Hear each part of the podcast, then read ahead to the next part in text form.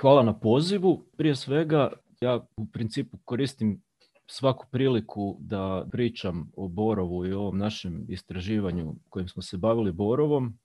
To je vjerojatno rezultat te petogodišnje aktivnosti, u stvari istraživačke, koja onako završi, a možda i počne u stvari s nekim tipom obsesije. S tim što je u mom, odnosno našem slučaju, budući da se radilo o timskom radu, ta obsesija naglo prekinuta ovim proljetnim lockdownom prošle godine. Naime, mi smo rezultate svog istraživanja o Borovu objedinili u knjizi Borovo u štrajku, koja je dostupna i na webu i koju smo planirali promovirati negdje sredinom trećeg mjeseca lani. Međutim, upravo u tom tjednu kada je promocija trebala biti, sve se zatvorilo i mi tu knjigu nikada nismo promovirali, tako da kažem, to je tako nekako nesretno završilo.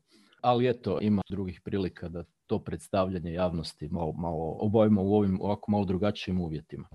Mislim, to također znači da sam ja onako u zadnjih godinu dana bio u tom onako bizarnom pandemijskom užasu i sad zadnjih par dana kada sam ponovo uzeo te naše borbske materijale u ruke i malo listao knjigu, sve mi se to činilo kao dio nekog davnog prošlog života, pa pokušat ću se onda i ja sad u to vratiti i usput vam ispričati čime smo se bavili. Dakle, kako je rečeno, ovo o čemu ću vam ja danas nešto reći tiče se dakle kako naslov izlaganja kaže radničkih borbi oko 89. godine u Jugoslaviji sa posebnim naglaskom na odnos između radničkih borbi iz tog vremena i uspona nacionalističkih politika koje su se događale paralelno jeli, s tim i koje su interferirale, ajmo reći, odnosno tu je bilo različitih tipa veza i doticaja i sukoba. U tom istraživanju koje smo mi naslovili kontinuitet društvenih sukoba od 88. do 91. Nama je cilj bio istražiti veze, ali i diskontinuitete između radničkih štrajkova s kraja 80. Dakle, radi se o periodu jedne strašno intenzivne štrajkačke aktivnosti u bivšoj Jugoslaviji i onoga što je uslijedilo, a to su dakle oružani sukobi i rat u Hrvatskoj konkretno od, ajmo reći, od proljeća 91. Dakle, taj period od ljeta 88 kada se dogodio jedan veliki štrajk u Borovu koji je nama poslužio kao početna točka u stvari za naše istraživanje, pa do ljeta 91. kada de facto rat u Vukovaru započinje, može se već to je taj period kojim smo se mi bavili i pokušali smo u stvari vidjeti kako je taj period izgledao iz perspektive nekoga koji je u to vrijeme radio u Borovu. Sad naravno, s obzirom da smo mi pokušali opisati jedan proces promjene ili proces nekakve transformacije. Zanimale su nas u principu dvije nekakve razine, odnosno dvije teme. Jedna se ticala onoga što se zbiva sa radništvom, borovskim, a onda u principu i jugoslavenskim u to vrijeme na koji se način pozicija radništva mijenja u tom periodu i drugi dio našeg istraživačkog pitanja ticao se toga kako se radnici u ovom periodu postavljaju prema nacionalističkim politikama koje su tada u usponu. Kada se krene u stvari u ovu problematiku, i to je nama konstantno u istraživanju bio u stvari ogroman problem. Stvari konstantno prijete da se raspadnu s obzirom da se stalno pojavljuju nekakvi novi momenti i otvaraju neka nova pitanja. Tako da ja ću nastojati biti što linearniji i fokusiraniji u ovome što ću vam reći danas, ali nekako iz mog iskustva stvari najbolje funkcioniraju kada se o ovome vodi neka vrsta razgovora, ajmo reći, pa se nadam da će za to isto biti prilike. Dakle, evo ja bih vam ovako nekako pokušao ispričati čitavu ovu stvar. Prvo bih vam rekao nešto o samom istraživanju. Zatim bih rekao nešto o dva štrajka kojima smo mi posvetili najviše pažnje i u istraživanju, a zatim i u ovoj knjizi. Prvi je taj štrajk iz ljeta 88. kada su borovski radnici došli protestirati pred Saveznu skupštinu u Beograd i onda u stvari nasilno ušli unutra i to je bio recimo spektakularan događaj. Drugi štrajk o kojem bih nešto htio reći je štrajk koji se dogodio na ljeto 90. godine, netom nakon izbora u Hrvatskoj i pobjede HDZ-a na tim izborima, a to ističem zbog toga što je upravo ta politička situacija izuzetno bitna da bi se razumjelo što se dogodilo za vrijeme tog štrajka 90. Mi smo taj štrajk u skladu s onim kako se o njemu pisalo u novinama nazvali junskim štrajkom, s obzirom da je bio u junu 90. I u stvari taj štrajk iz juna 90. to je bio prvi moment u našem arhivu u kojem smo naišli na nacionalne, odnosno etničke podjele među radnicima Borova. Do tog časa, to je šesti mjesec 90. Prema onome što smo mi uspjeli rekonstruirati, takvih podjela nije bilo. Opet želim naglasiti da je to poslije izborna situacija, a o kojoj ću nešto više reći ranije. Samo da ponovim, dakle, te dvije točke. Štrajk 88. upad u Saveznu skupštinu i štrajk 90. nakon izbora kao nekakav prvi moment u kojem ta neka etno-nacionalna logika počinje utjecati na djelovanje borovskih radnika. Dozvolite mi samo prije nego što dođem do tih štrajkova da samo kratko nešto kažem o istraživanju, dakle o samom istraživanju do kojeg je došlo gotovo slučajno. S obzirom da je čitava ta priča je potekla sa mirovnih studija, dakle još jednog edukacijskog programa neformalnog, Dakle, na mirovnim studijima koje ovdje u Zagrebu radi CMS se od polaznika očekuje da na kraju napišu završni rad jedan. Jasna Račić i Snježana Ivčić zajedno s Martinom Nekić, koja je kasnije ispala iz cijele priče, su u stvari za završni rad uzele upravo ovaj štrajk iz 88. Kada su radnici iz Borova krenuli pješice u principu u prvi mah prema Beogradu, jeli pobuniti se pred ovo simbolično mjesto savezne vlasti. Ja sam im se nešto kasnije priključio i mi smo u stvari u jednom trenutku vidjeli da tu ima materijala za puno šire istraživanje, dakle od samo tog jednog e, štrajka i da bismo u stvari s obzirom na situaciju u kojoj se to događalo, dakle 88. Ovaj borovski štrajk bio je u sedmom mjesecu, dakle samo tri mjeseca kasnije dogodio se onaj dolazak radnika iz Rakovice na isto mjesto gdje je prema onoj čuvenoj formulat se dogodio taj proces transformacije gdje su oni došli kao radnici, a otišli kao Srbi. Ja to napominjem jednostavno da bih istakao da je to trenutak tih interferencija, da tako kažem, radničkih pobuna koje traju već praktički čitavo desetljeće i ovih političkih turbulencija koje su ipak nešto novijeg datuma, koje se pojavljuju u trenutku kada radničke borbe već, već niz godina traju. Dakle, samo bih htio reći da je nama u ovom istraživanju i u stvari u pokušaju da ispričamo taj period od 88. do 91. u Jugoslaviji bilo važno jednostavno ustanoviti kao tu početnu nekakvu točku da je sve što se dogodilo u tom periodu, da se dogodilo u situaciji jednog masovnog radničkog bunta, jedne društvene, ajmo reći, nestabilnosti koja je s tim buntom bila povezana.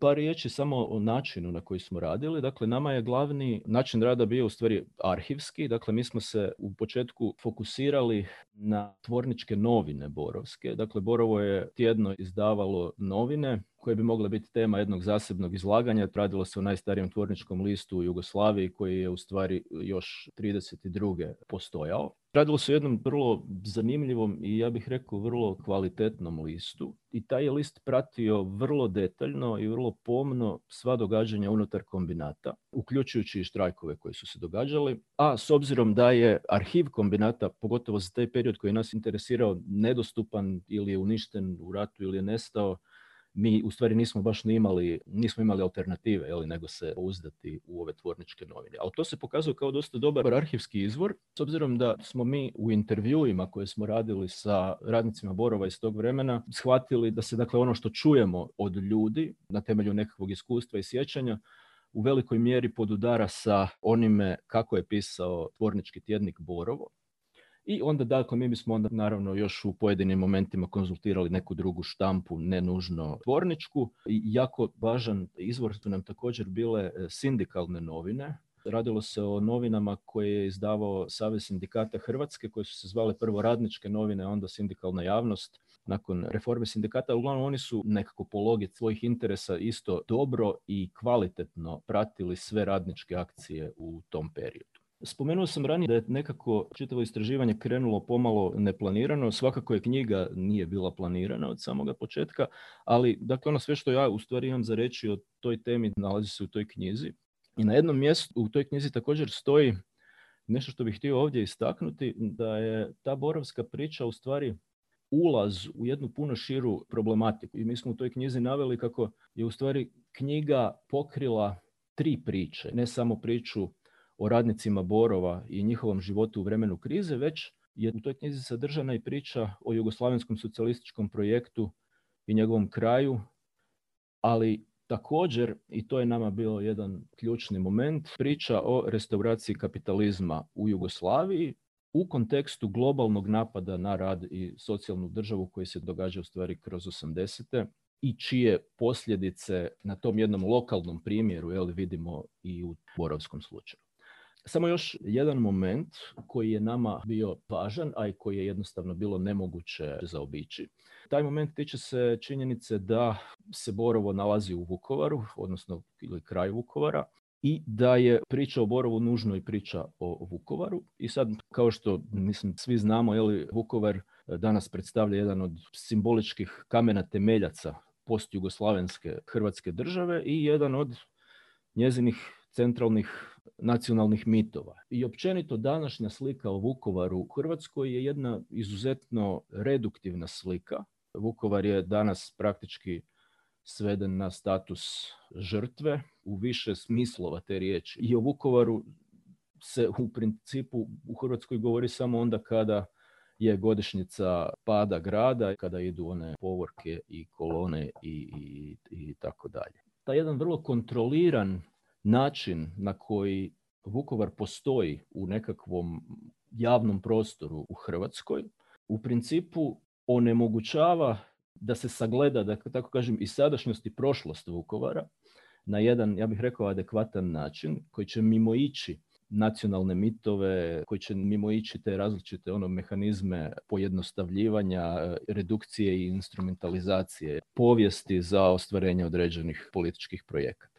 Stvari postaju vrlo onako dramatične kada se pokuša usporediti Vukovar prije i Vukovar poslije 1991. Odnosno kada se Vukovar sagleda izvan te nacionalne povijesti u koju je tako ono silovito ugrađen. Do 1991. Vukovar je bio najindustrializiraniji grad u Hrvatskoj.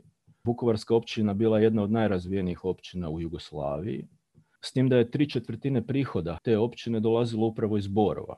I sad tu bih možda samo jednu stvar spomenuo koja mi se čini da nam omogućuje da Borovo sagledamo na jednoj malo abstraktnijoj razini kao paradigmatski primjer razvojnog modela jugoslavenskog socijalizma. Naime, Borovo je jedan klasični primjer integriranog industrijskog sistema fordističkog tipa koji obuhvaća ne samo proizvodnju u smislu robne proizvodnje koja se odvijala u borovskim tvornicama obuće, autoguma i tako dalje, nego je kad se kaže Borovo, u stvari i kad odete u Vukovar ili u Borovo i kad kažete Borovo, ljudi pod tim podrazumijevaju dakle ne samo tvorničke pogone, nego i naselje i čitavu infrastrukturu koja je bila sagrađena oko i zahvaljujući Borova. Radi se o sportskim objektima, kulturnim sadržajima, obrazovnim, o stanovima, niti da ne pričam. Dakle, Borovo naselje je kao dio Vukovara, Lanski je izgrađeno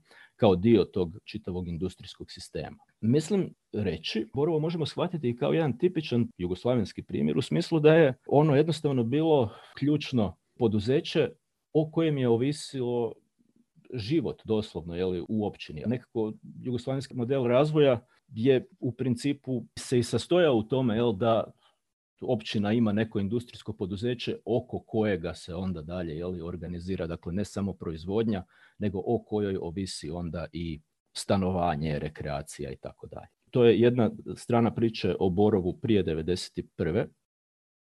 Važnost industrije. Osim toga, Borovo Vukovar je također do 1991. bio prepoznat kao grad sa snažnom tradicijom radničkog organiziranja i isto tako kao tradicionalno multietnička sredina u kojoj je, kako se to danas kaže, suživot Hrvata i Srba kao najbrojnije od 23 nacionalnosti koje žive u Vukovaru bio je banalna i svakodnevna životna činjenica. To su bile temeljne odrednice Vukovara kao grada do 1991. Danas situacija je vrlo različita i prizori ratom razrušenog Vukovara krase, ne znam, murale tu po Zagrebu, suvenire ukrašene nacionalnim simbolima, a istovremeno je grad je deindustrializiran, de facto etnički segregiran. Kao da je grad na neki način postao negacija samoga sebe, odnosno negacija predratnog grada Vukovara. Naravno sad taj tip promjene i taj tip nekakvih ono kontrasta i podvojenosti sigurno na ovom jugoslavenskom prostoru nije tipičan samo za Vukovar, ali se tamo svakako ti nekakvi procesi javljaju u vrlo onako e, dramatičnim oblicima. Ovo spominjem jednostavno da bi istakao uloge koji su bili dio ovog našeg istraživanja. Jel? Mi smo, da tako kažem, krenuši promatrati Vukovar kroz Borovo, se našli u situaciji da ono što saznajemo i ono što vidimo nismo u stanju uklopiti jeli, u postojeće slike o Vukovaru kakve postoje u Hrvatskoj danas. Sada bih htio reći nešto o borovskim strajkovima koje sam spomenuo na početku. Što se zbiva 1988. kada borovski radnici nezadovoljni neisplatom dijela plaće odlučuju pravdu potražiti pred Saveznom skupštinom u Beogradu. Da bismo razumjeli u stvari taj štrajk, treba se podsjetiti da je kroz cijele 80. Jugoslavija bila u jednoj ozbiljnoj ekonomskoj krizi koja je dobrim dijelom nasljeđena još i 70-ih kad su posljedice u stvari svjetske krize kompenzirane dizanjem kredita da bi se kroz 80. stvorila sve veća kreditna ovisnost, uglavnom o međunarodnim financijskim institucijama poput MMF-a ili Svjetske banke, iako su dugovi postojali prema nekim drugim državama i poduzećima. Uz tu krizu zemlja je također pogođena ogromnom inflacijom. Da bi se ti ekonomski problemi riješili, Savezna vlada u stvari 80 treće donosi nešto što se zvalo dugoročni program ekonomske stabilizacije ili jednostavno to se zvalo stabilizacija, a to je u principu bilo drugo ime za mjere koje su u kapitalističkim zemljama u to vrijeme već se provodile i koje su danas poznatije kao mjere štednje. Nekakvi centralni zahtjevi oko kojih su se te mjere formirale ticale su se povećanja efikasnosti, produktivnosti i profitabilnosti u industrijskim poduzećima. Ticale su se osnaživanja tržišne logike na uštrb nekakve socijalne logike, recimo. Ove mjere ticale su se također politike kreditne restrikcije, što je u principu značilo da je poduzećima bio otežan pristup kreditima. I također kroz 80. mijenjaju se zakoni na saveznoj razini koji u principu idu u smjeru, a to posebno postaje jasno krajem 80-ih, ulaze u smjeru jednostavno ukidanja socijalizma, ili ovog jugoslavenskog modela socijalizma. Do kraja 80-ih praktički već je ukinuto samoupravljanje, zakonom o poduzećima onemogućuje se formiranje novih društvenih poduzeća i tako dalje. Dakle, radi se o periodu eli, u kojem pod e, pritiskom svjetskih financijskih institucija kao dio uvjeta ili za daljnje kreditiranje jugoslavenske ekonomije i reprogramiranje dugova i tako dalje, se zahtjeva provođenje tih različitih mjera štednje koje posebno snažno pogađaju radnike, posebno industrijske radnike, a najviše industrijske radnike u izvozno orijentiranoj industriji. Jedna stvar koju nisam spomenuo, dakle, da je Borovo bilo poduzeće od strateške važnosti u Jugoslaviji s obzirom da je ono bilo izvozno poduzeće, jel? odnosno bilo je poduzeće putem kojega su u zemlju stizale devize. Međutim, u trenutku dužničke krize te devize se koriste za otplaćivanje tako da i onda često recimo kroz 80. kad čitate taj tvornički tjednik Borovski nalazite izjave tipa nastojimo raditi da bi se sprovele stabilizacijske mjere i odričemo se ovoga i onoga, jeli, dakle radi se o jednoj ono da kažem, ono, žrtvi koju radnici u tom trenutku podnose ne bi li se zadovoljili uvjeti tih stranih kredita. Istovremeno sa tim različitim oblicima intenziviranja pritisaka na radnike na radnom mjestu u smislu povećanja radne discipline, povećanja produktivnosti, događa se i proces povećanja, da tako kažem jednostavno, radne i egzistencijalne nesigurnosti. S obzirom da zbog navedenih e, mjera štednje, Borovo se sve više nalazi u situaciji da jednostavno nema sirovina s kojima bi poduzeće radilo, da zbog toga dolazi do zastoja u radu, da se radnici šalju na čekanja gdje dobivaju 40% plaće koja je onako nikakva, mislim jako puno ljudi u Borovu je radilo za minimalac.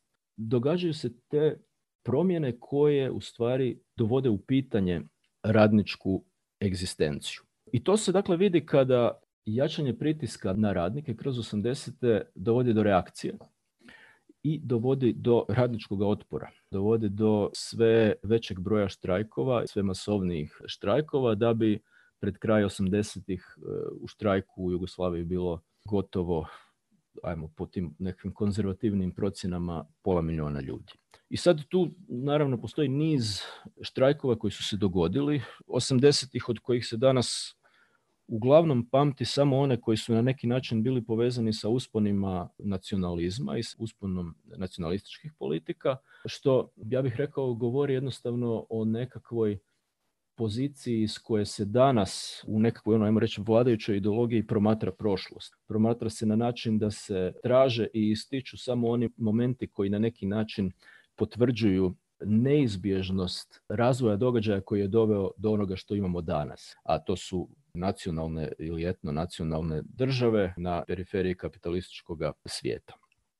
Ono što možda vrijedi spomenuti je da, kao što sam ranije rekao, najviše je pogođena industrija tim mjerama štednje, međutim, pogođeno je u stvari društvo u cijelini, tako da pred kraj 80-ih, onda recimo 90. sve više štrajkaju ono što se nazivalo neproizvodnim radnicima, recimo događaju se štrajkovi u školstvu i u zdravstvu, s obzirom da su i školstvo i zdravstvo ovisni o funkcioniranju upravo industrijskih poduzeća, ili odnosno privrede, što bi se reklo. Tu bih samo upozorio na ono što sam spomenuo ranije, da taj nekakav jugoslavenski model razvoja koji je upravo počivao na centralnosti poduzeća, posebno industrijskog poduzeća za razvoj općine, a onda i šire zajednice.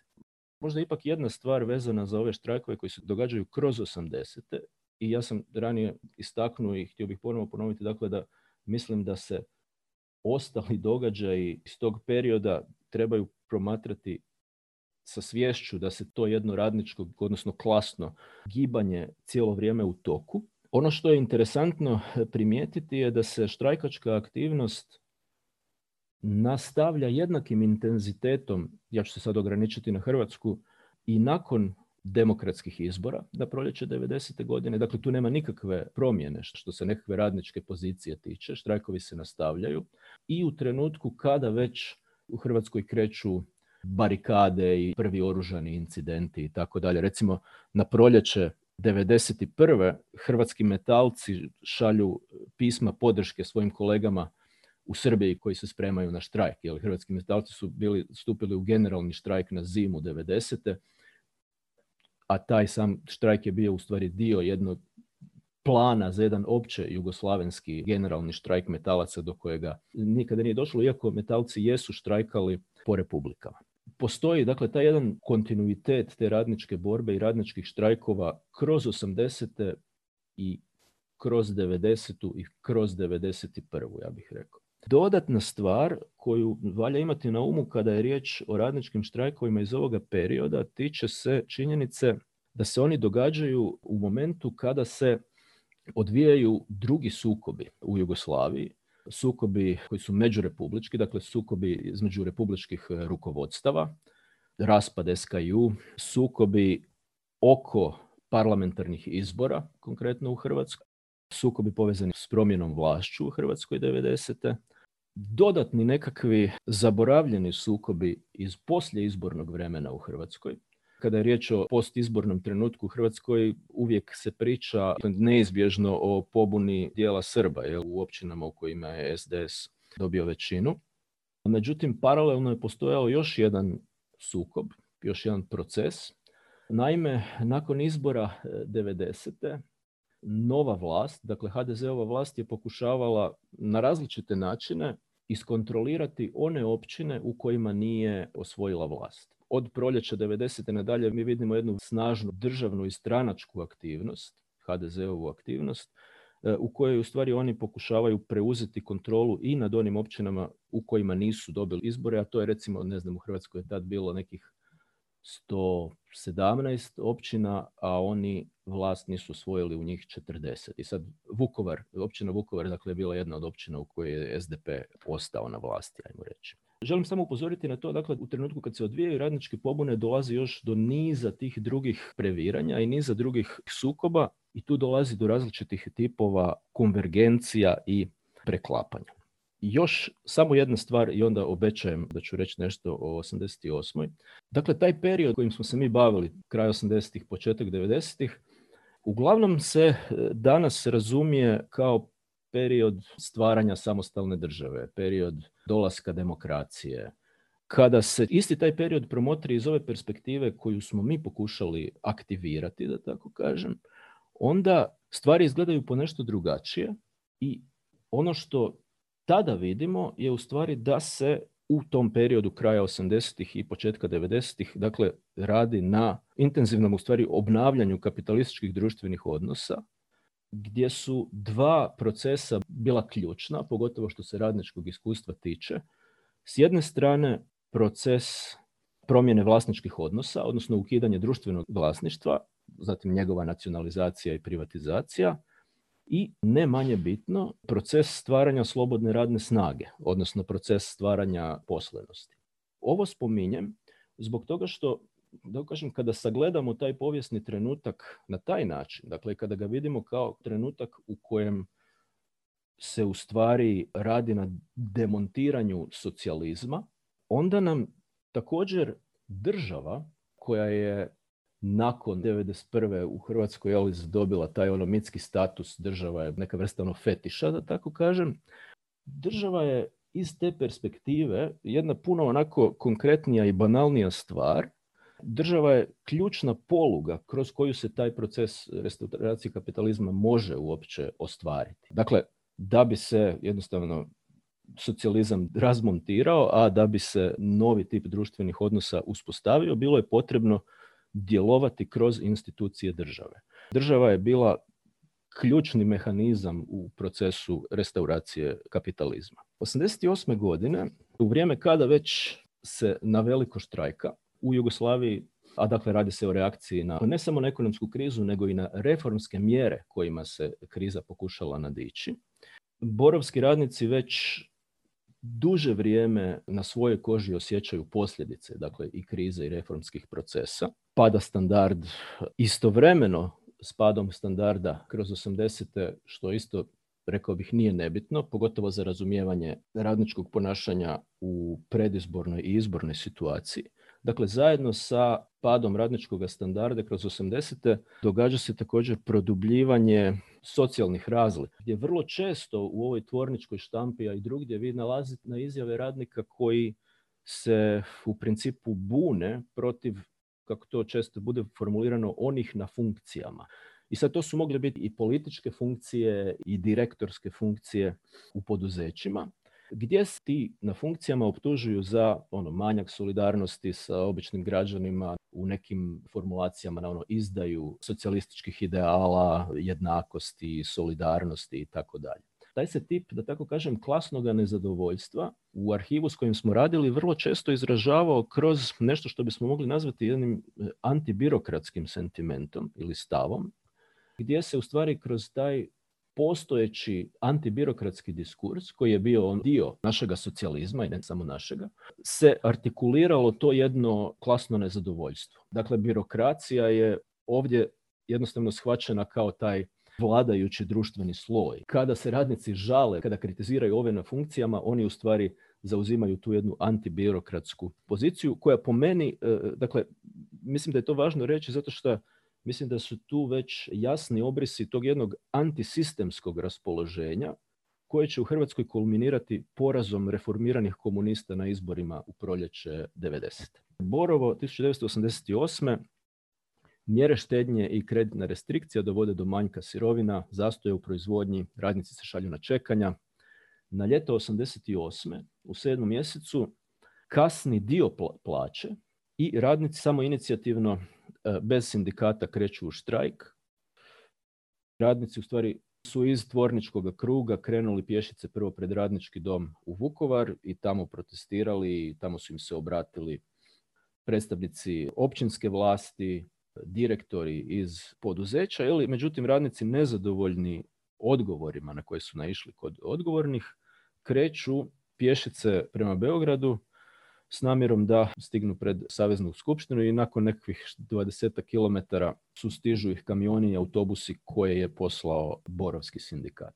Ono što je nama iz perspektive istraživanja i onog našeg osnovnog istraživačkog pitanja, dakle tog pitanja transformacije klasnog sukoba u nekakav etnički ili nacionalni, ono što nam je iz te perspektive bilo bitno je da za vrijeme ovoga štrajka, dakle kada se gledaju neke izjave radnika, kada se gledaju gleda ono što se govorilo za vrijeme tog protesta, jasno je da se radilo o jednom socijalnom buntu koji je bio motiviran dakle tom jednom konkretnom stvari kašnjenjem plaća, ali koji je imao dublje korijene, da tako kažem. Dakle, radilo se također o nezadovoljstvu krizom, radilo se o nezadovoljstvu reformskim mjerama kojima se pokušalo krizu nadići, gdje je teret krize padao najviše na leđa radnika. Evo jedne prigodne karikature iz tog vremena gdje je ovaj industrijski radnik podnosi taj teret e, reformskih mjera.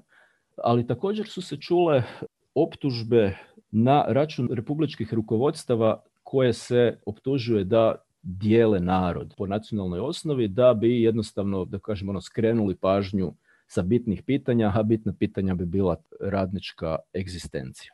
Ono što je također interesantno kod ovog štrajka 88. je što se u rješavanju problema borovskih radnika angažira čitav niz ljudi na važnim funkcijama, bilo da se radilo o saveznoj razini ili republičkoj razini ili općinskoj razini ili razini poduzeća, ili političari, direktori, sindikalci, dakle svi se angažiraju na pokušaju da se nekako smiri taj borovski bunt i to borovsko nezadovoljstvo. A ovo kažem i zato što taj tip angažmana političkih struktura i ono države, da tako kažem, na rješavanju radničkih problema se neće dogoditi u kasnijim štrajkovima.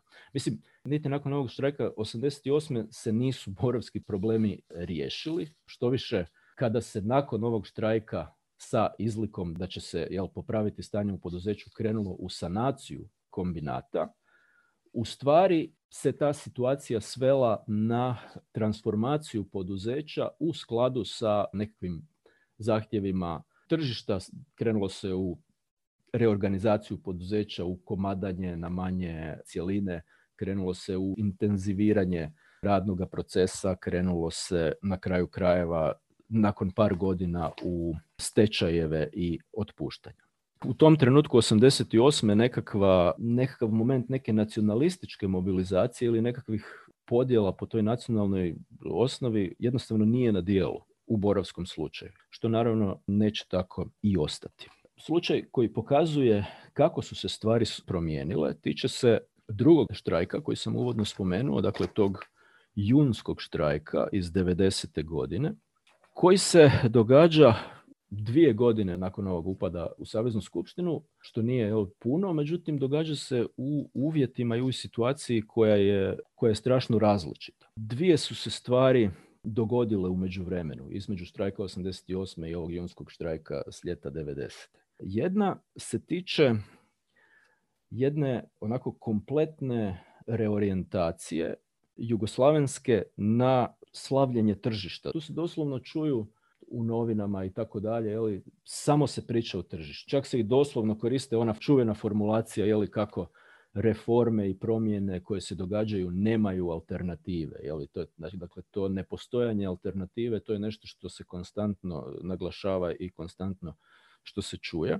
I čak se u stvari radnicima Borova priča i da stvar bude zanimljivija, to im priča čelnik Republičkog sindikata.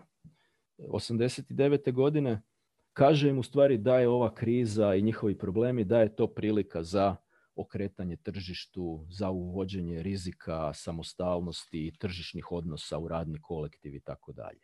S tim što naravno, mislim, to su radnicima je, čini mi se, barem iz onoga što smo mi vidjeli, bilo prilično jasno da su to puste priče. I radnicima Borova je bilo vrlo evidentno da su oni izloženi tržištu konstant, svjetskom tržištu. I konkretno baš u toj situaciji gdje šef Republičkog sindikata 89. dolazi u Borovo i onda priča to kako se treba okrenuti tržištu, kako treba preuzeti rizike i tako dalje. onda mu radnici odgovaraju na dva načina. Ja ću sad kratko pročitati dvije radničke replike e, Bernardu Jurlini, koji je tad bio šef Saveza sindikata Hrvatske. Dakle, u jednom odgovoru na to zazivanje tržišta kao rješenja jel, svih problema, radnici kažu sljedeće.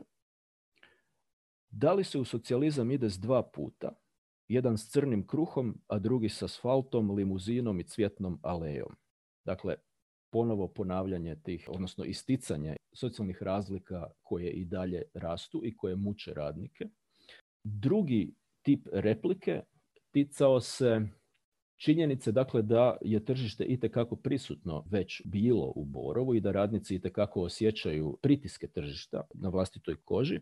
Recimo, jedna je radnica sindikalcu odgovorila riječima mi jeftino prodajemo u inozemstvu radnu snagu, a ne cipelu. Ta replika odnosila se na činjenicu da je Borovo kroz 80. a to je krenulo već krajem 70 u principu radilo jako puno lon poslova, dakle oni su u stvari dobivali materijal gotov od Pume, Adidasa i tako dalje i onda bi tim firmama prodavali jeftinu radnu snagu. Jel? Taj tip snažnog zaokreta je na dijelu nakon 88. Od početka 90. godine, dakle, a to je godina u kojoj će se odigrati izbori, od početka 90. godine kreće šok terapija, odnosno te čuvene Markovićeve mjere, jeli, gdje se zamrzavaju se plaće, dio cijena i kreditna restrikcija je i dalje na dijelu, dakle i da, još se smanjuje se dostupnost kredita za privredu.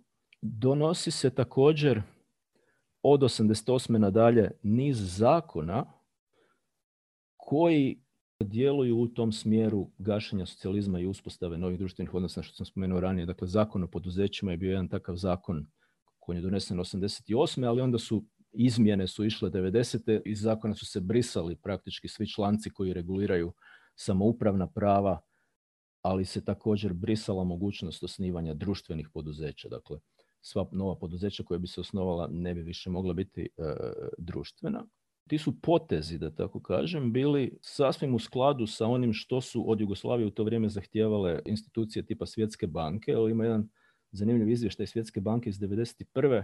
To je izvještaj o industrijskom restrukturiranju Jugoslavije gdje se kaže kako su najbitniji aspekti restrukturiranja jugoslavenske industrije dvije stvari, ukidanje samoupravljanja i reforma vlasništva, privatizacija. Dakle, to su bile u stvari te nekakve linije koje su zacrtane i koje su se onda krenule sprovoditi u praksi od strane vlasti.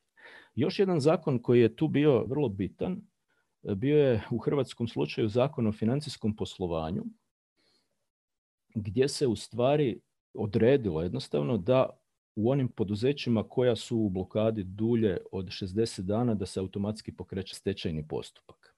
Iz kojega naravno onda čak i ako ono uskrsnu, da tako kažem, neće moći više biti društvena poduzeća s obzirom na onaj zakon koji sam ranije spomenuo. I tu sad 90. u principu kreće u skladu sa tako postavljenim pravilima igre kreće val stečajeva i val nezaposlenosti. To je dakle 90. godina, godina u kojoj se održavaju izbori. Kroz 90. i kroz 91. godinu stečajevi su masovna i svakodnevna pojava.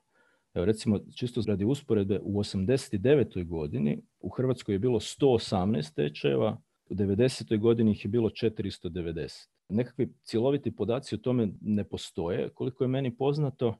I mi ono što znamo smo rekonstruirali iz novina.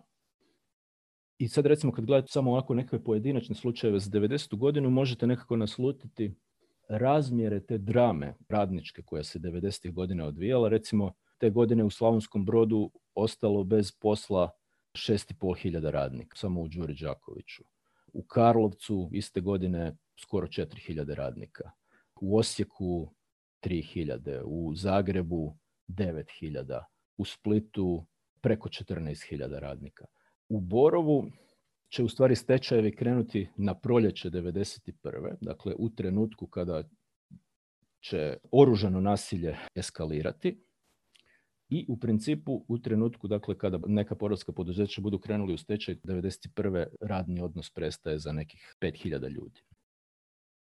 Prije nego nešto kažem o ovom junskom štrajku, samo bih htio kratko nešto reći o tom nekom preklapanju i ispreplitanju tih nekakvih klasnih i etničkih ili nacionalnih momenata. Jedan od glavnih problema koje su rukovodstva poduzeća trebala riješiti u 90. godini, a zatim i u 91. ticala se takozvanog tehnološkog viška. Jeli, trebalo jednostavno naći načina da se otpusti generalno gledano oko 20% radne snage u globalu. I sada to se dakle događa u trenutku kada poslije izbora u Hrvatskoj jel, kreće pobuna u Kninu i oko Knina jel, i tako dalje, ona se širi i općenito međunacionalne napetosti rastu. A to je situacija u kojoj recimo rukovodstva poduzeća moraju odlučiti kome dati otkaz. I sad to je naravno onako bilo grozna jedna situacija. Jeli, I otvornički list Borovski piše upravo o tome da tu odluku o otkazima treba donijeti u trenutku kad nacionalističke stranke i teme dominiraju javnim prostorom. I Borovski tjednik piše doslovno najgore će svakako biti kod utvrđivanja imena i prezimena ljudi koji bi trebali otići jer to niko ne želi preuzeti na sebe.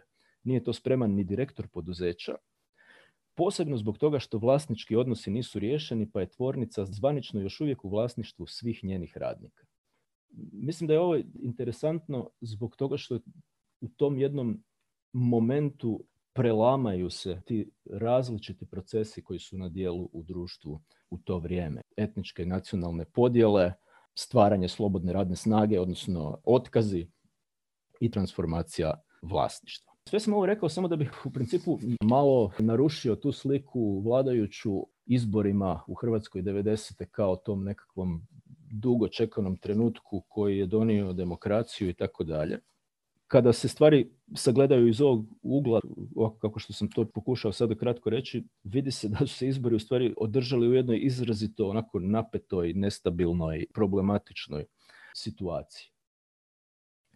Jedan od zaključaka iz dokumenata koji su proizašli iz 11. kongresa Saveza komunista Hrvatske, koji je održan e, na zimu 89. godine i to je bio onaj reformski kongres gdje je SKH odlučio raspisati izbore na proljeće iduće godine i gdje su se oni u stvari de facto odrekli radničke klase, a pogotovo industrijske radničke klase kao nekog onog središnjeg subjekta iz kojega su crpili vlastiti legitimitet. Ovo je dio tog teksta, dakle ovo je Hrvatski savez komunista ovakve stvari piše pred kraj 89. Dakle, problemi socijalizma proizlaze iz vezanosti za vrijeme i način proizvodnje koji polako ostaje iza nas, ključnim vrijednostima industrializma, kao što su standardizacija i tako dalje, dolazi kraj, a kraj dolazi i svim onim obrazcima društvenih i političkih organizacija koji su se na tome gradile.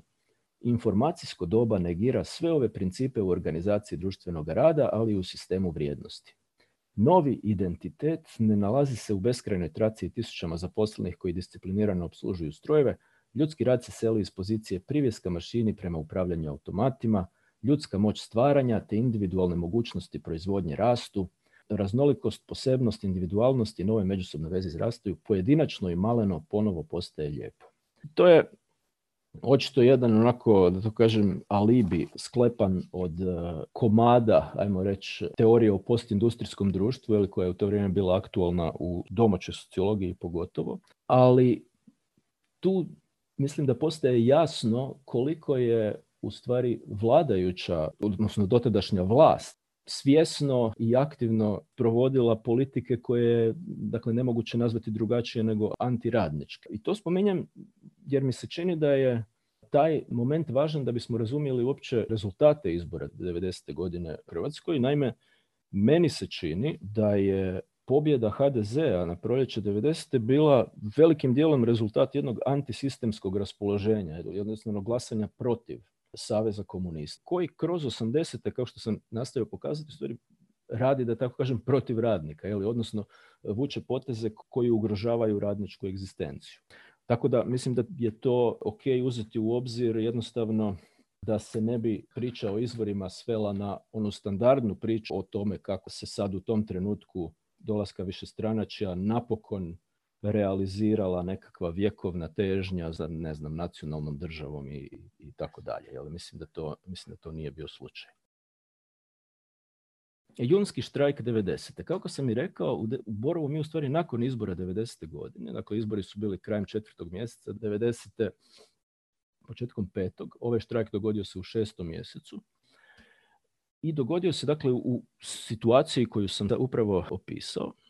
Dogodio se situaciju u kojem već radnici u Borovu su prilično fragmentirani, ne po nekoj nacionalnoj osnovi, nego jednostavno unutar sebe podijeljeni na temelju nekakvih ono strukturnih zadatosti, da tako kažem. Važno je imati na umu da kada se kaže, ne znam, radništvo ili radnici borova ili radnička klasa i tako dalje, mi nemamo posla sa nekim ono homogenim, monolitnim tijelom, nego imamo posla sa jednom onako heterogenom grupom koja je unutar sebe isto može biti na različite načine podijeljena i te podjele unutar borova među radnicima kroz 80. također eskaliraju je možda prejaka riječ, ali intenziviraju se.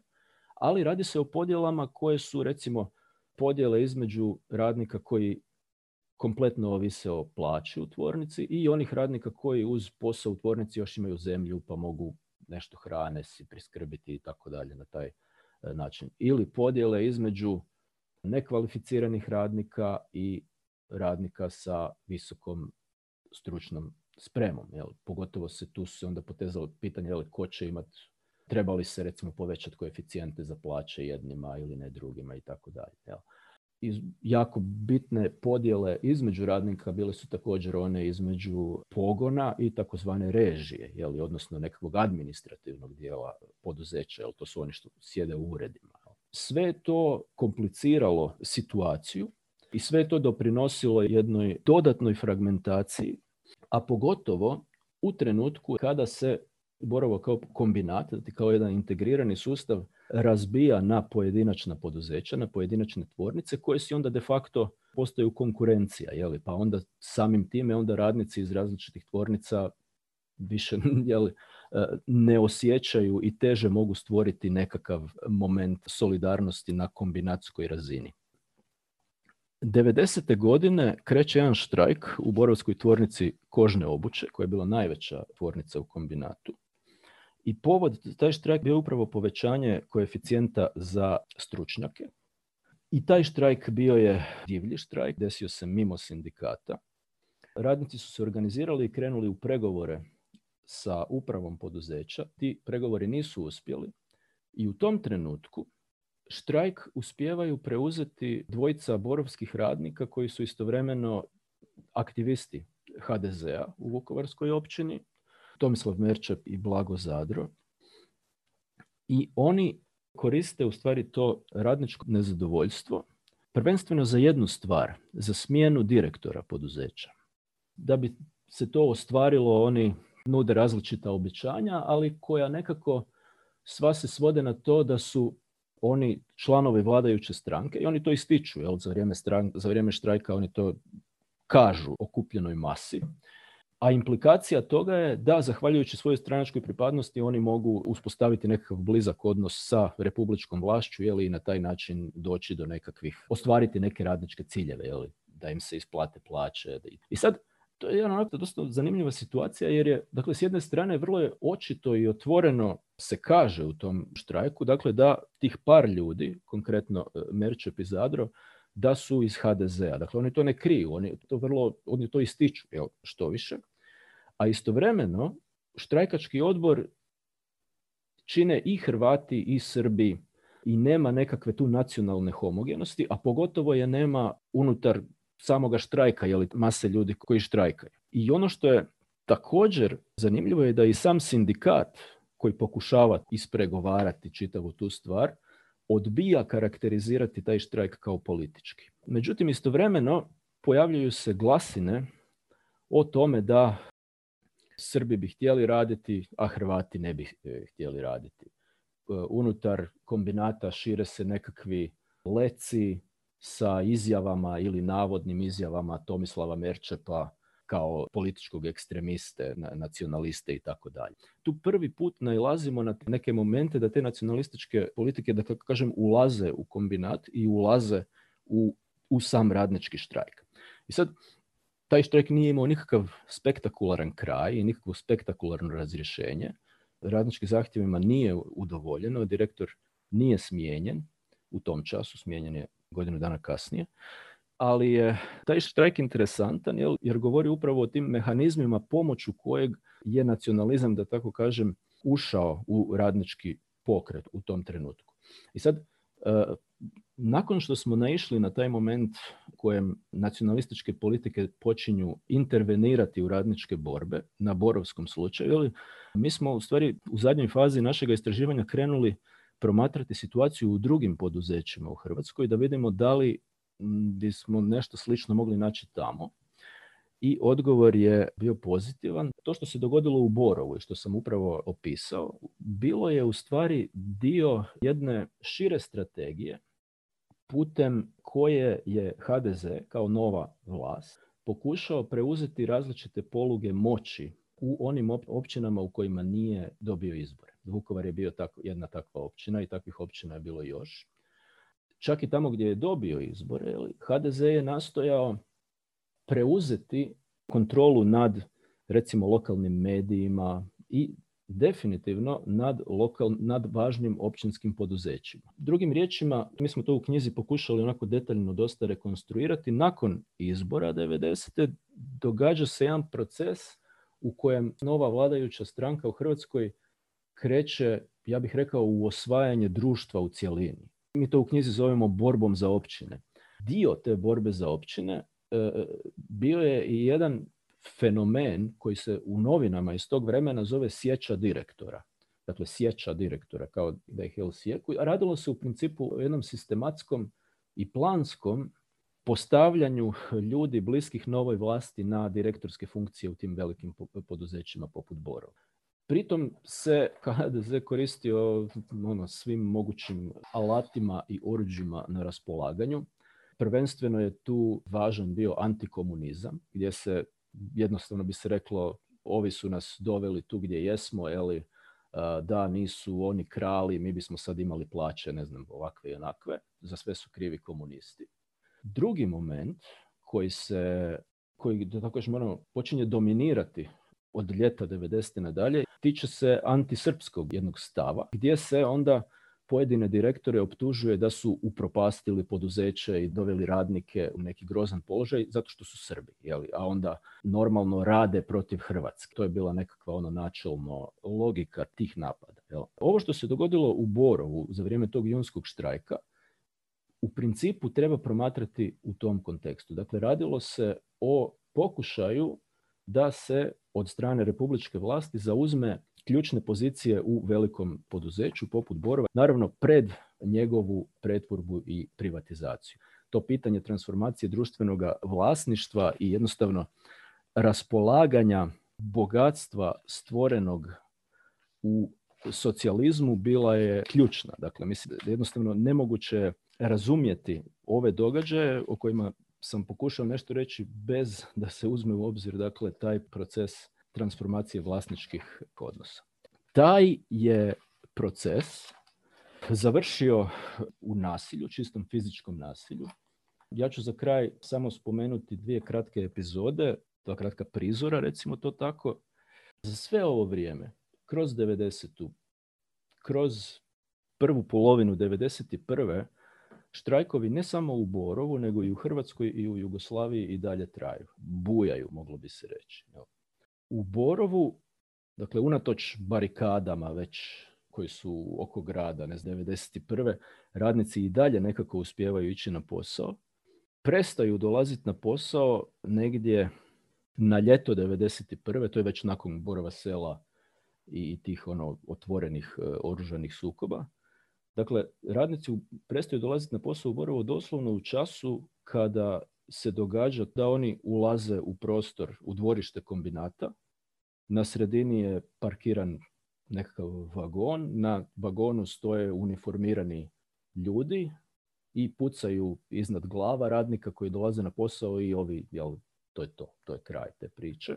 To je zanimljivo isto s kim god smo razgovarali o tome, kogod nam je prepričao taj događaj, ili niko nije znao reći ko su bili tu ljudi, osim da su bili u maskirnim uniformama, jel? tako da to uopće niko ne zna se. Jel?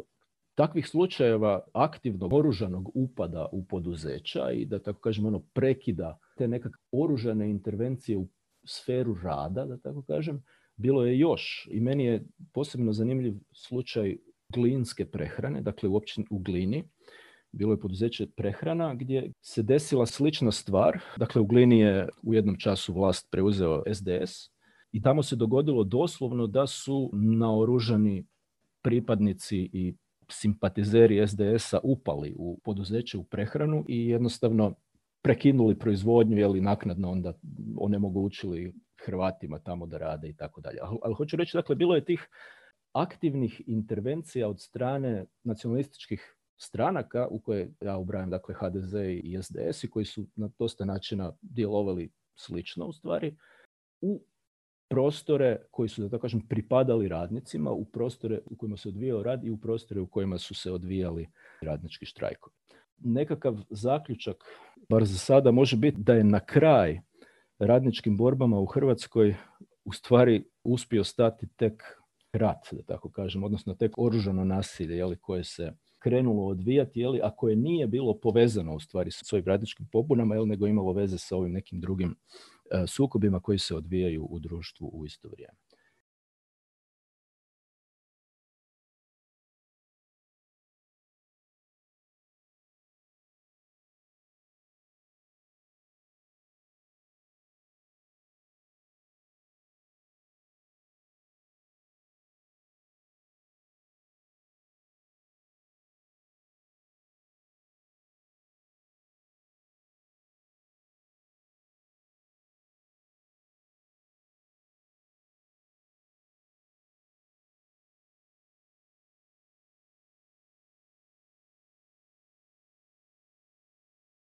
Nije zapravo pitanje, možda više neki komentar, pa eto, vidjet ćemo da li će ponukati neki dodatni odgovor. No što je meni zapravo jako interesantno vezano za ovu priču, doduše nekad prije jedno tri godine sam slušala i u Beogradu izlaganje eh, koje je bilo eh, naslova tipa eh, radnici postaju ratnici i baš se je spominjalo Borovo i Vukovar se isto dosta spominjao, malo doduše iz druge perspektive, ovo je dosta bilo šire, sada više informacija i meni je ovo nekako mnogo interesantnije bilo. Naročito ovaj dio pred kraj gdje se govorilo o ovim taktikama HDZ-a, gdje su oni prvo išli na kontrolu lokalnih medija i preduzeća, jel, osvajanje društva u cjelini, kako si rekao.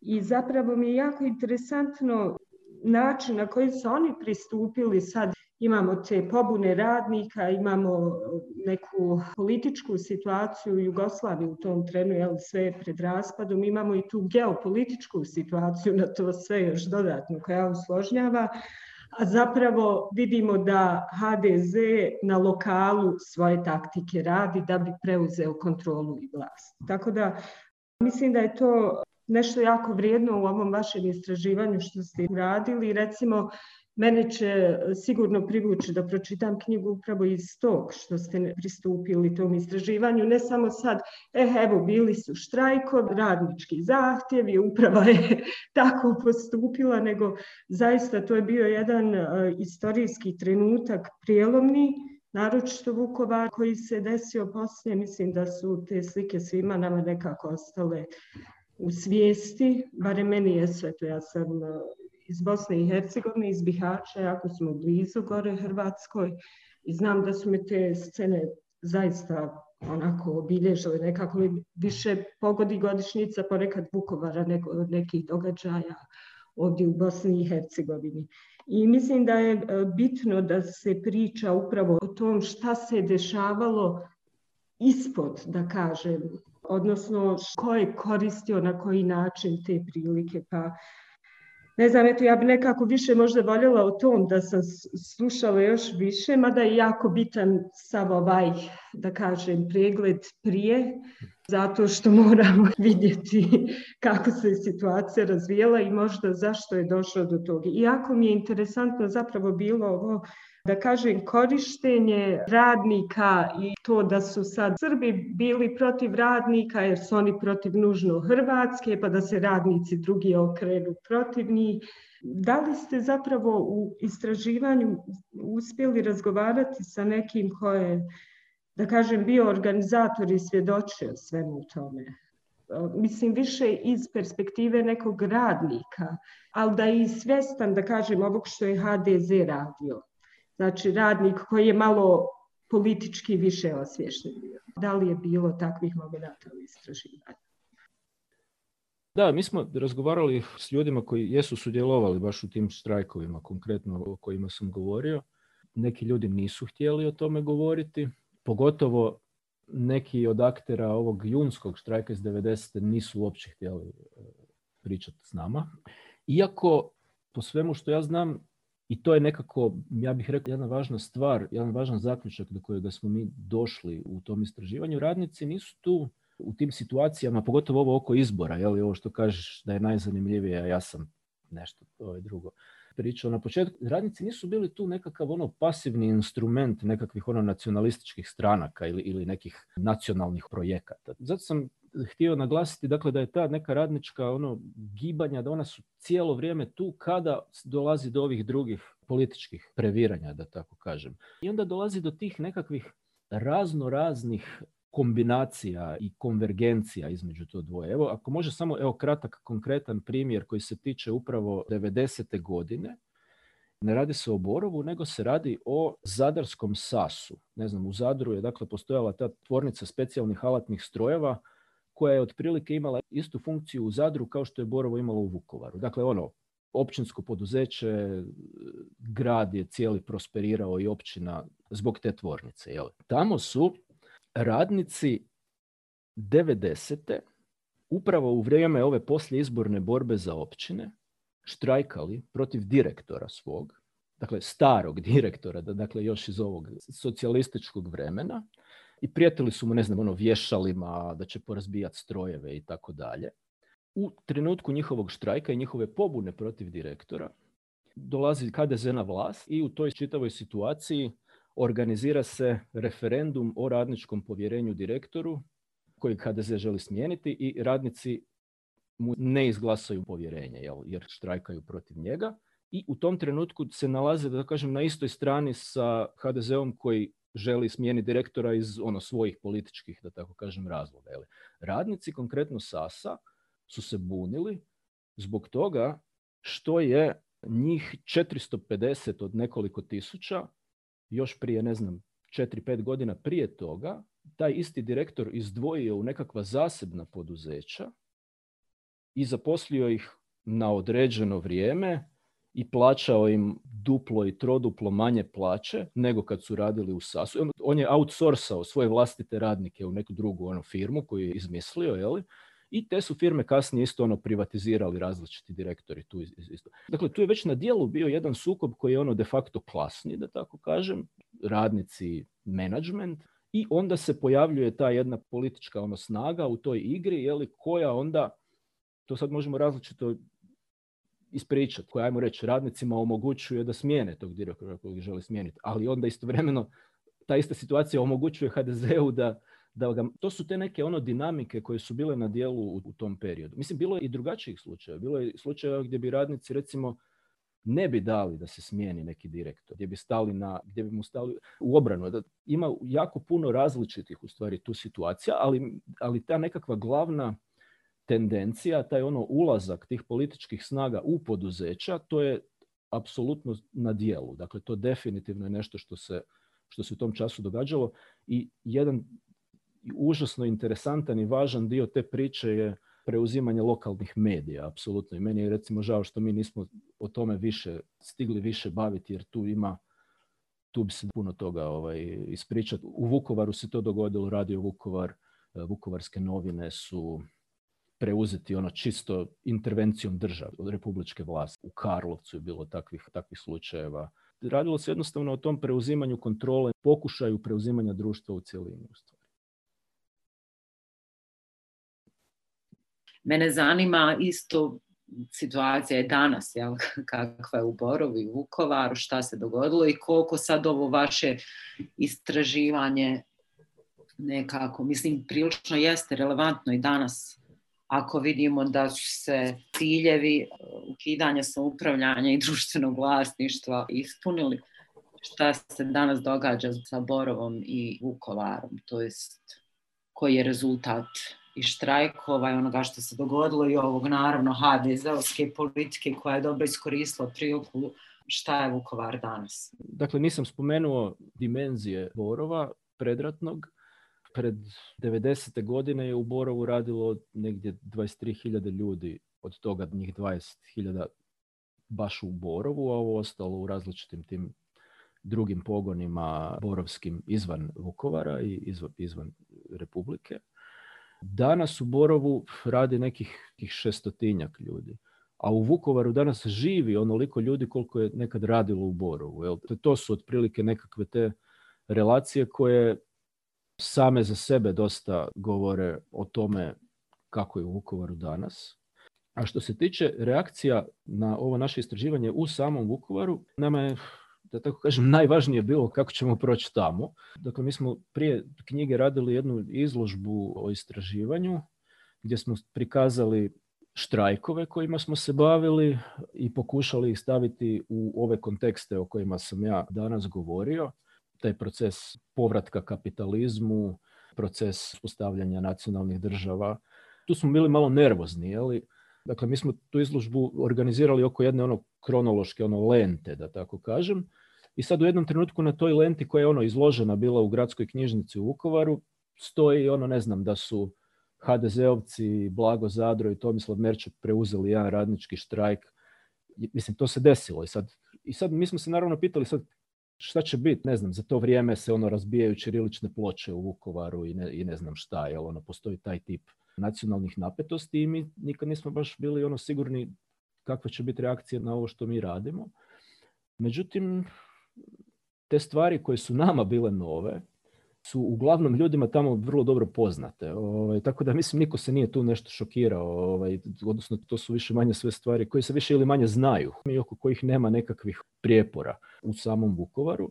Tako da recimo sama naša izložba je tamo dosta dobro prošla i koliko znam bila je prilično dobro posjećena. Ali to također treba uzeti u obzir da to sigurno je bilo dobrim dijelom, ne zbog onoga što smo mi radili s našim istraživanjem, nego zbog toga što smo se bavili Borovom.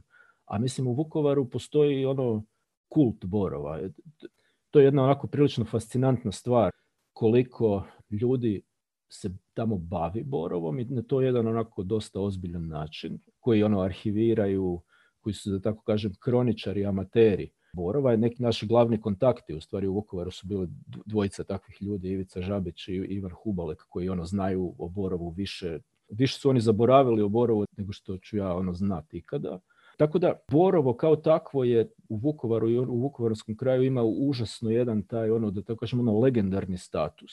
I ljudi jednostavno će ono pohoditi sve što se tiče Borova, pa su tako došli su i na našu izložbu. Mislim, svakako smo mi Borovu pristupili i radili smo nešto što do sada nije rađeno na taj način. Ali ono što smo čuli dakle, od ljudi koji su radili u Borovu bilo je pozitivno. Tako. Mislim, čak i onda ako se oni ne bi složili nužno s nekim našim zaključcima, nikada nije neko rekao to nije istina. Jel? A nama je to da kažem, bilo najvažnije da kažemo istinu. Ono, a sad oko nekih ono zaključaka i implikacija toga tu preuzimamo odgovornost nas troje koji smo knjigu na kraju složili. Jel? Sami Borovčani i Vukovarci za sada bar nisu imali nekih problema s ovim što smo mi radili. Hvala za izlaganje. Imala sam priliku ranije da pročitam samu publikaciju, pošto je dostupna online. Zanima me u samom tjedniku Borovo koliko su prisutni promjene diskursa koje su se desile i kod sentimenata radnika i generalno prema transformaciji, privatizaciji i kasnije toj nekoj nacionalizaciji. Koliko je to prisutno u samom tjedniku, pošto pretpostavljam da je slična priča, pošto e, imala sam priliku da čitam neke druge arhivske tjednike i listove i ovdje u Bosni i Hercegovini od različitih fabrika, pa se primijeti ta neka priča kad treba promovisati ekonomsku stabilizaciju i u tjednicima idu tačno tako naslovi koji promovišu to, pa me sad zanima i sad konto privatizacije i kasnije nacionalizacije, pošto ja do duše 91. je konačna godina, ali opet pretpostavljam da ste primijetili neku tu promjenu diskursa. I druga stvar koja me zanima je mimo ovog nacionalnog sentimenta, koje su druge recimo bile strategije i taktike pacifikacije radničkog bunta i generalno koje ste primijetili u radu? Što se tiče novina tvorničkih, ja sam rekao na početku da smo mi završili s istraživanjem, odnosno mi stajemo na ljeto 1991. Jedan razloga za to je što Borovske novine tvorničke, zadnji broj je krajem šestog mjeseca izašao, dakle prije nego što tamo više ništa nije moglo funkcionirati zbog sukob rat koji je praktički izbijao. A do tog trenutka, do ljeta 1991. u Borovu još uvijek nije bila krenula niti nacionalizacija, niti privatizacija, iako je bila planirana za, za proljeće 1991. ali su ovi drugi događaji koji će dovesti do rata u stvari onda tu poremetili te neke planove.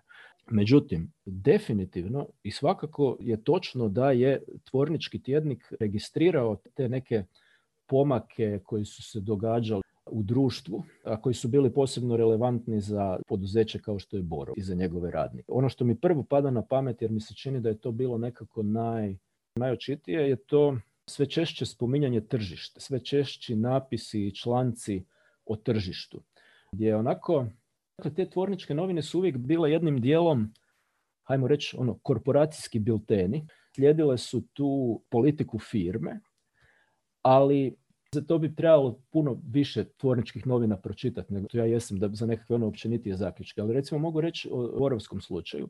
Istovremeno, dakle, dok tvornički tjednik piše o tome, evo, kažu nam da se moramo okrenuti tržištu, da moramo biti efikasniji, produktivniji i tako dalje. Ne znam, pa onda nekakav inženjer napiše tekst o tržištu koje je dobro jer nas tjera da budemo bolji i da se natječemo, ali istovremeno je loše jer stvara nekakve nejednakosti koje će se povećati e, i tako dalje. Dakle, postoji jedna onako ambivalencija, ja bih rekao, u odnosu e, prema tržištu, odnosno u odnosu prema tim promjenama koje su u toku.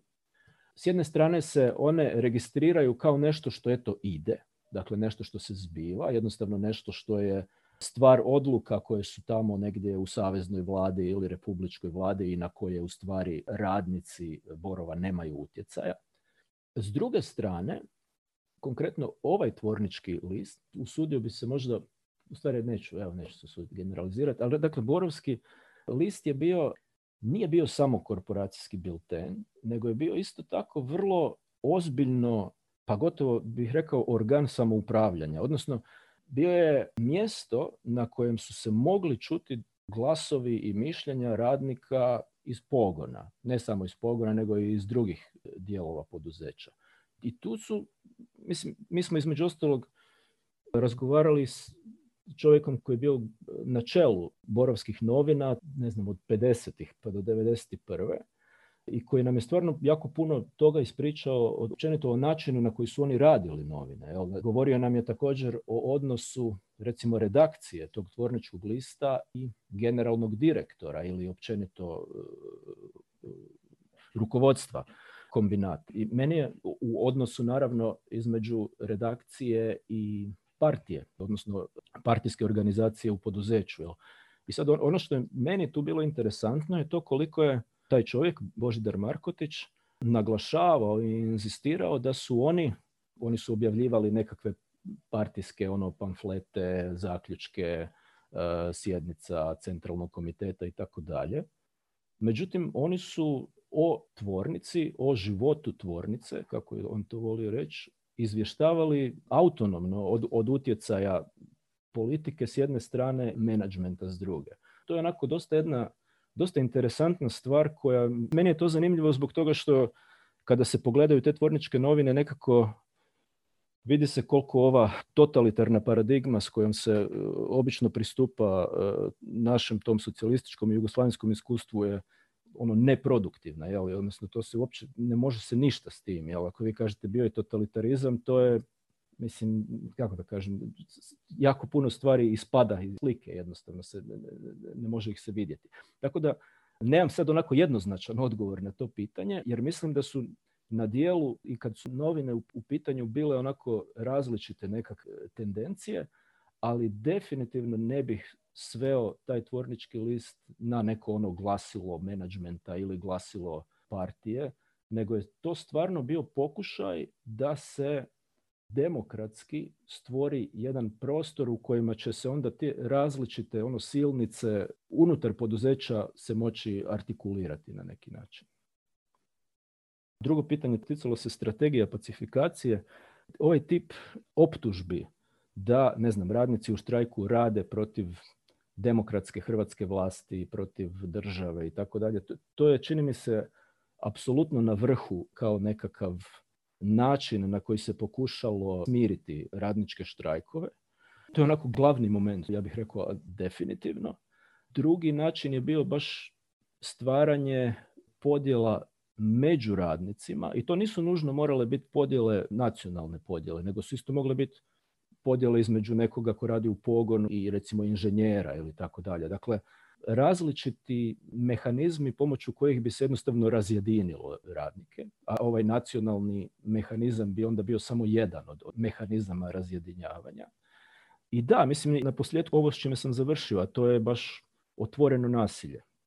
Tu je onako ima bizarnih situacija, jel, kako su kad su krenule barikade jel, u Hrvatskoj. To je jednostavno značilo također da je jedan dio radnika u različitim dijelovima Hrvatske jednostavno nije mogao na posao više. Nisu mogli fizički ići.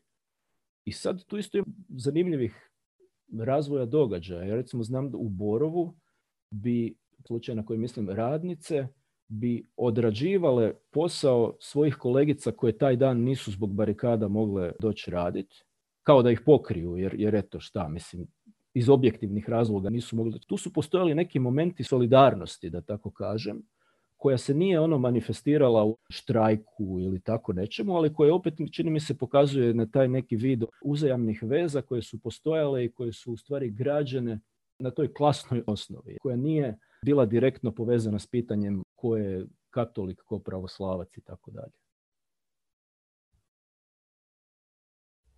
Meni je baš bilo zanimljivo ovaj, ovo tvorničkom listu Borovu i zanima me postoji neka online arhiva na kojoj se mogu čitati. Generalno mi je važna ta emancipacija radništva. Jel postoji neka informacija koliko su zaista radnici čitali taj list? Kakva je bila ta emancipacijska uloga u slučaju Borova? Kakva je u stvari bila reakcija radnika kada je list se ugasio? Ja sam stavio čitavu digitalnu arhivu borovskih novina tvorničkih na oblak, pa ako možete otvoriti dakle, ovaj link koji je u četu, možete u stvari skinuti čitavu tu arhivu e, borovskih novina. Da li se list čitao?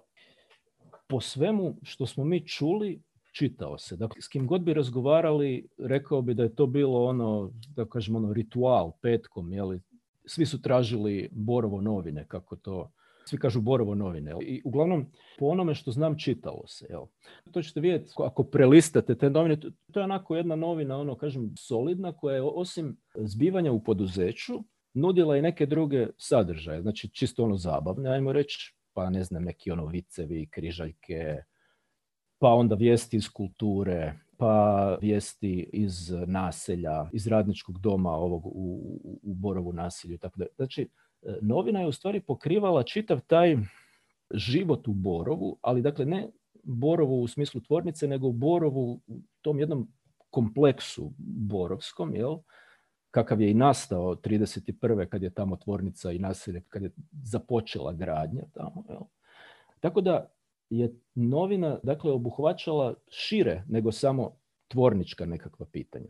Unutar takve uredničke koncepcije tu bi svoje mjesto našle i recimo različite vrste kolumni, nekakvih osvrta novinarskih ili uredničkih, koji bi onako često nekako ono aluzivno ili, ili, ili indirektno se osvrtali na šira društvena ili politička zbivanja, kojih generalno u novinama nije bilo. Tvorničke novine su imale taj zadatak i tu funkciju, znači baviti se tim životom tvornice. Znači ovo, oni nisu izvještavali o, nemam pojma, tome šta se zbivalo na Kosovu i, ili negdje. Dakle, to, to je jednostavno bila takva novina. Jel?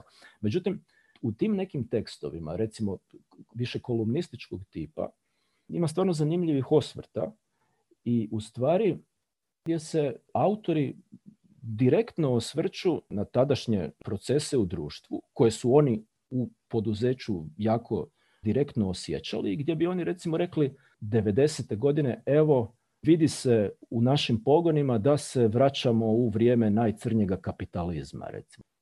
Novinar tvorničkih novina kaže ovo je najamni odnos kapitalističkog tipa i tako dalje.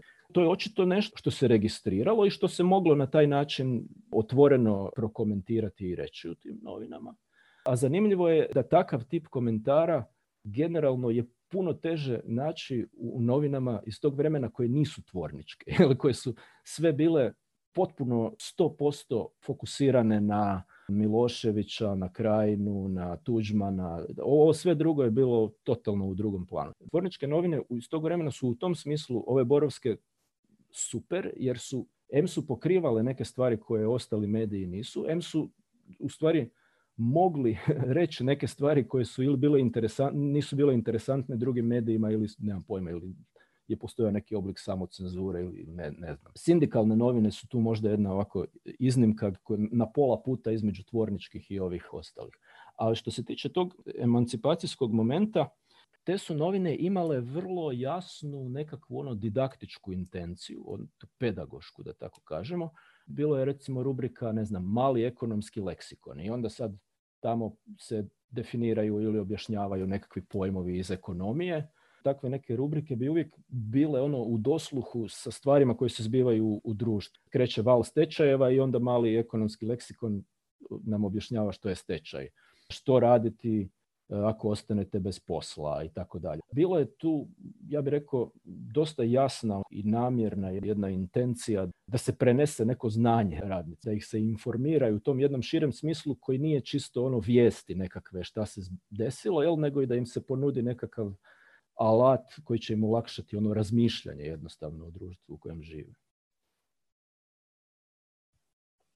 Htio bih još samo reći, s obzirom da sam podijelio s vama ovaj, e, tu arhivu, dakle, na toj arhivi e, možemo zahvaliti bivšim radnicima Borova Ivici Žabiću i Ivanu Hubaleku koje sam ja spomenuo na početku i bez kojih nikad mi ne bi ovaj, odradili ovo što jesmo s Borovom. Dakle, radi se o zaljubljenicima u Borovo koji su odradili ogroman posao, kroničarski i arhivski. Dakle, i ta arhiva koja je dostupna na ovom linku je njihovih ruku djelo. Dakle, mi kad smo počeli raditi e, na ovome, mi smo odlazili u nacionalnu knjižnicu u Zagrebu, naručivali tjednik Borovo iz podruma, pa čekali, pa slikali i to je bilo sve skupa užasno, dok nismo upoznali Žabića i Hubaleka. Kad smo se našli s njima, dakle oni su doslovno ovako izvadili CD sa poskeniranim, digitaliziranim svim godištima tih tvorničkih novina. To su oni odradili u Gradskom muzeju u Vukovaru na način da su isprojektirali stalak za fotoaparat u dimenzijama novina i onda su stranicu po stranicu slikali sve što su tamo našli i još su onda iz drugih izvora nabavljali ovo što im je falilo. Ali dakle, to su ljudi koji su zaslužni za, za ovo.